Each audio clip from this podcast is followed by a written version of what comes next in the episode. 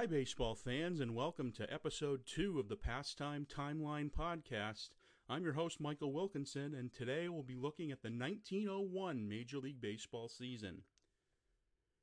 In episode one, I gave you a big picture overview of baseball history through the 19th century. From this point forward, we will go year by year and focus on a single season. The basic format of each podcast episode will include opening with a general synopsis of trends and storylines to put that particular season in context. I'll run through the major events and highlights of the off season and regular season. We'll go through the final standings of the entire Major League so you can track the historical progress of your favorite team. We'll run down the league leaders and award winners. And finally, we'll have a detailed look at that year's postseason and crown a baseball champion. This episode and the next one about 1902 won't include a postseason section because those seasons didn't have any kind of postseason. There were simply American League and National League pennant winners until the World Series began in 1903. And because there were no official award winners yet at that point, we'll just highlight the top performers of that particular season along with the leaders in each major category. So, with all that now laid out, the journey along the pastime timeline continues with the year 1901. The 1901 Major League season represented the beginning of what's considered the modern era of professional baseball. It's also right in the middle of what's known as the dead ball era, when base running, bunting, and average hitting were the way to play. It was called the inside game at that point in time. Power wouldn't come along until the 1920s. The major league structure of an eight team National League and an eight team American League would endure until the first expansion in 1961. Those 16 franchises at the turn of the century all remained east of the Mississippi River until the 1950s, when relocation transported the pro version of the national pastime to the Midwest and West Coast. But we have a long ways to go before then, so back to 1901. When the 20th century began, baseball stood as the undisputed king of American sports and the lone viable professional sport. College football was gaining steam in the Northeast and Midwest, but wouldn't become widely popular for many more years. In fact, baseball's biggest competitors in the first few decades of the 20th century were actually horse racing and golf. A major factor in baseball's extreme popularity that I failed to mention in the first episode about the 19th century was the advent of the sports media. Newspapers and magazines such as the Sporting News began spreading word of the game in the mid to late 1800s. The leading media ambassadors were Henry Chadwick, a great fan of a man born in the UK, and Albert Goodwill Spalding, whose Spalding's Record and Baseball Guide became a must for fans to devour each season. There was no talk radio yet to nitpick every manager's every decision, but there was no lack of written coverage to enjoy. The overarching storyline of the 1901 season was the successful uprising of Ban Johnson and his newly christened American League. Johnson and his fellow owners knew forcing their way in as a major league would only work if they could lure away some of the best players in the world. With the additions of Napoleon Lajoie and Cy Young, consider that a rousing success. Lajoie led the inaugural AL season in each Triple Crown category, even though there was no such honor at the time. Young continued to perform at a level commensurate with ultimately having his name on the award given to each league's top pitcher. He led the league in wins, earned run average, and strikeouts. Jumping leagues allowed star players to finally cash in on their market value, which was restricted by the institution of the reserve clause. The reserve clause allowed a franchise to hold on to each of their players in perpetuity for a season at a time. This standard placed no pressure on any owner to give a raise, even to their superstars. The reserve clause will remain a bone of contention and battled in courts until its ultimate elimination in the 1970s. Two thirds of the American League players in their inaugural season of 1901 were plucked from National League rosters, these were players who were reserved by their teams but hadn't yet signed an official contract for the 1901 campaign. After the NL dropped franchises in four cities in 1899, Johnson pounced by putting teams in three of those four Baltimore, Cleveland, and Washington. He went head to head with the NL in Boston, Philadelphia, and Chicago. Eventual AL champion Chicago and runner up Boston would do better at the turnstile than their NL counterparts, a bad sign for the establishment league. But overall, the NL drew 1.9 million fans for the season, the AL 1.7 million. One major problem within the structure of the NL was that owners could have a stake in multiple teams. Many times, those owners would use one of their teams as essentially a farm team for the other, while charging fans the same amount to watch either team. Johnson's careful screening of potential owners and backing of the authority of umpires on the field granted his league credibility among fans who were turned off by the recent rowdiness of NL games. The National League refused to acknowledge the AL as a major league until 1903 so safe to say the established league was a tad upset about losing such incredible talent overnight. But much like the NFL finally had to make peace with the AFL after almost a decade of warfare, the National League would soon need to accept the AL, come to an agreement with them, or risk financial ruin. We'll get to that in another couple episodes. Here's the timeline of events for the 1901 season. January 4th, for agreeing to jump from the National League to the fledgling American League, John McGraw is given part ownership of the Baltimore AL franchise and appointed the team's player manager. January 26th, Bert Husting is the first pitcher to defect from the NL to the AL when he abandons Pittsburgh to sign with Milwaukee. For Husting, money isn't as important a factor as going home. His grandfather was the former mayor of Milwaukee, and Husting enjoys a lengthy law career in the city after retiring from baseball. January 28th, the American League formally organizes as a rival major league as franchises in Baltimore, Washington, Philadelphia, and Boston join Cleveland, Detroit, Milwaukee, and Chicago. The latter four had been part of the Western League while a minor league. January 29th, the AL rejects a proposal to ban bunting. February 8th, news leaks that Napoleon Lajoie has jumped from the Philadelphia NL team to the new AL club in the same town, along with his teammates pitchers Chick Fraser and Bill Bernhard. February 27th, the NL introduces a rule that foul balls with fewer than two strikes on the batter are now strikes themselves. The AL wouldn't adopt that rule until 1903, making for a considerable difference in offensive output for the junior circuit. March 2nd, Jimmy Collins launches a mass exodus from the Boston NL club to the new Boston AL club when he agrees to be player manager. March 11th, the Cincinnati Enquirer newspaper reports that Baltimore's John McGraw has signed a Cherokee Indian, but the deal is rescinded when it's found out the player is second baseman Charlie Grant, an African American. March 28th, Philadelphia NL owner John I. Rogers files an injunction prohibiting Lajoie, Fraser, and Bernhard from playing for any other team, instigating the most serious legal test of the reserve clause to date. April 24th, with rain across America wiping out the other scheduled AL contests, Chicago receives the honor of hosting the first AL game as a major league. Chicago defeats Cleveland 8 2. April 25th, in its AL opener, Detroit stages the greatest opening day rally in history, tallying 10 runs in the bottom of the ninth to defeat Milwaukee 14 13. Detroit would win in its final at bat in the next three games as well. Also on that day, Cleveland's Erve Beck hits the first home run in AL history off Chicago's John Skopec. April 26th, Connie Mack begins his record 50 year run as manager of the Philadelphia AL franchise by losing its first game 5 1 to Washington. May 1st, Detroit commits an AL record 12 errors in one game. May 9th, Cleveland's Earl Moore allows no hits against Chicago for nine innings, but loses the no no and the game in the 10th. May 21st, New York National League owner Andrew Freedman orders umpire Billy Nash be removed from the park for incompetence.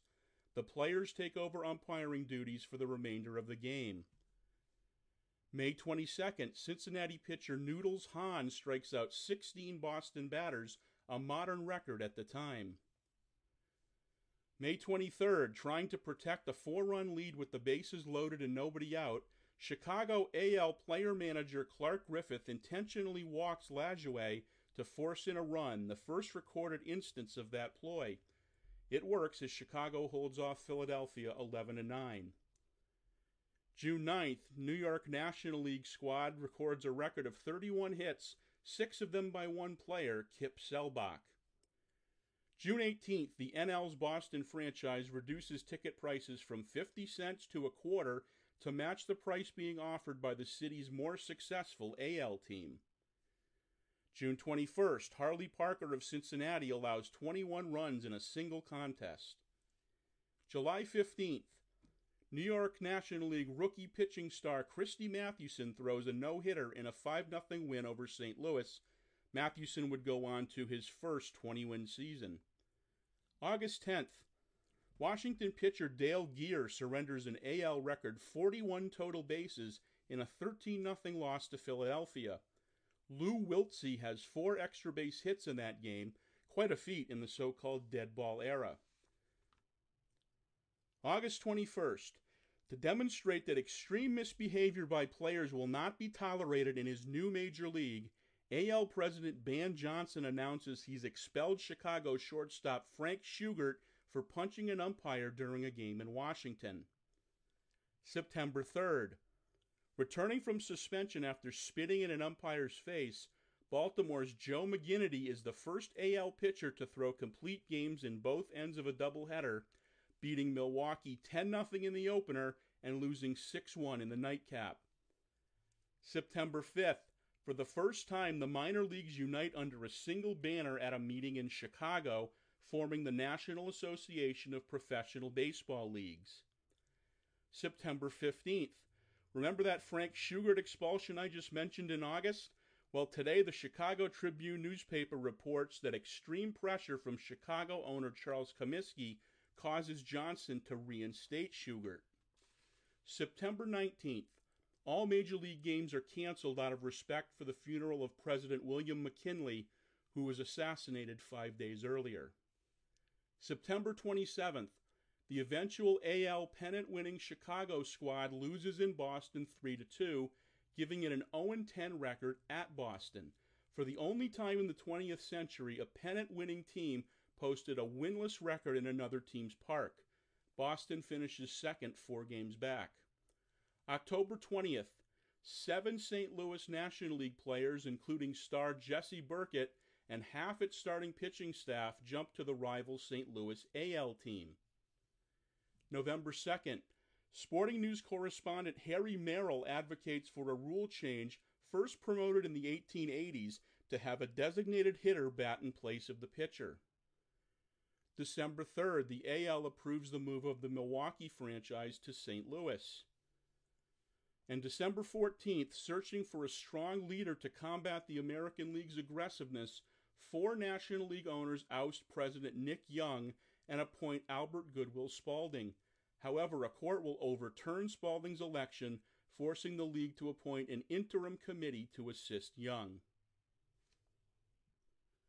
So there's a look at the major events from the 1901 season. Now let's go through the final standings for the year. To avoid confusion, I'm going to avoid using the nicknames at the time. Those tended to change quite a bit early in the 20th century. I'll wait till they settle into the names we know now, which would be around the 1920s when we get there. So, first, the final American League standings for 1901. First place, Chicago, 83 wins, 53 losses. Second place, Boston, 79 and 57, four games back. Third place, Detroit, 74 and 61, eight and a half games out. Fourth place, Philadelphia, 74 and 62, nine games back. Fifth place, Baltimore, 68 and 65, 13 and a half behind. Sixth place, Washington, 61 and 72, 20 and a half games back. Seventh place, Cleveland, 54 and 82, 29 games out. And finally, bringing up the rear, eighth place, Milwaukee, 48 and 89, 35 and a half games off the pace. Now here's the final National League standings. First place in champion Pittsburgh, 90 wins, 49 losses. Second place Philadelphia, 83 and 57, seven and a half games back. Third place, Brooklyn, 79 and 57, nine and a half games out. Fourth place, St. Louis, 76 and 64, 14 and a half back. Fifth place, Boston, 69 and 69, 20 and a half off the pace. Sixth place, Chicago, 53 and 86, 37 games out. Seventh place, New York, 52 and 85, also 37 games behind. And 38 games out, eighth place, Cincinnati, 52 and 87. Now let's highlight the league leaders in each major category. First in the American League, batting champion Napoleon Lajoie of Philadelphia, 422. This is an era when a lot of guys would hit 400. Of course, we know Ted Williams in 1941 is the last to do it. Home runs, Lajoie also first place with 14. This is a retroactive stat. They had to go back later and appoint these home runs because it wasn't kept officially at that point in time. Runs batted in, also Lajoie, 125. So he would win the Triple Crown if that was a, a thing back then. Stolen base champion from Chicago, Frank Isbell with 52. So, yes, White Sox fans, you guys have always been the go go Sox. Base running's been a huge part of how you win. And in the pitching categories, I'll just save some time and tell you it's all Cy Young in first. From Boston, 33 wins, 1.62 earned run average, 158 strikeouts. Over in the National League, batting champion Jesse Burkett of St. Louis in his final year in the NL after moving over to the AL, he hit 382 to lead the league. Another emerging star, Sam Crawford of Cincinnati, led the league with 16 home runs and one of the great players of all time, having one of his first great seasons, Honus Wagner of Pittsburgh wins the RBI title with 126 and also leads the league in stolen bases with 49. Pitching categories had a wide variety of champions. Wins, Bill Donovan of Brooklyn, 25 to lead the league. Earned run average, Jesse Tannehill of Pittsburgh, 2.18 in first place. And in strikeouts, one of the greatest baseball names of all time, left handed pitcher Noodles Hahn of Cincinnati, 239 Ks. He was blowing them away in 1901. A little more about the National League. We don't have as much info about the American League other than Chicago being the champion. But National League champion Pittsburgh dominated for much of the campaign. They claimed first place for good in mid June and ended up seven and a half games ahead of second place Philadelphia. 1900 champion and would have been the favorite, I think, Brooklyn was ravaged by AL teams and finished third. Wagner took his place as the circuit superstar and wouldn't relinquish that title anytime soon thereafter. He dominated the 1900s. He hit 353 this season and, as I mentioned, led the league with 126 RBI and 49 stolen bases, this all while playing several positions in the field. He hadn't quite settled in yet at shortstop. Pittsburgh's pitching staff was led by a pair of 20 game winners, Deacon Phillippe and Jack Chesbro. And as I mentioned, Jesse Tannehill led an ERA at 2.18. Ed Delahanty's 357 average and 108 RBI led second place Philadelphia, which had that huge hole in the lineup by Lajoie's departure. On the mound, Red Donahue and Al Orth each won 20 games for Philadelphia.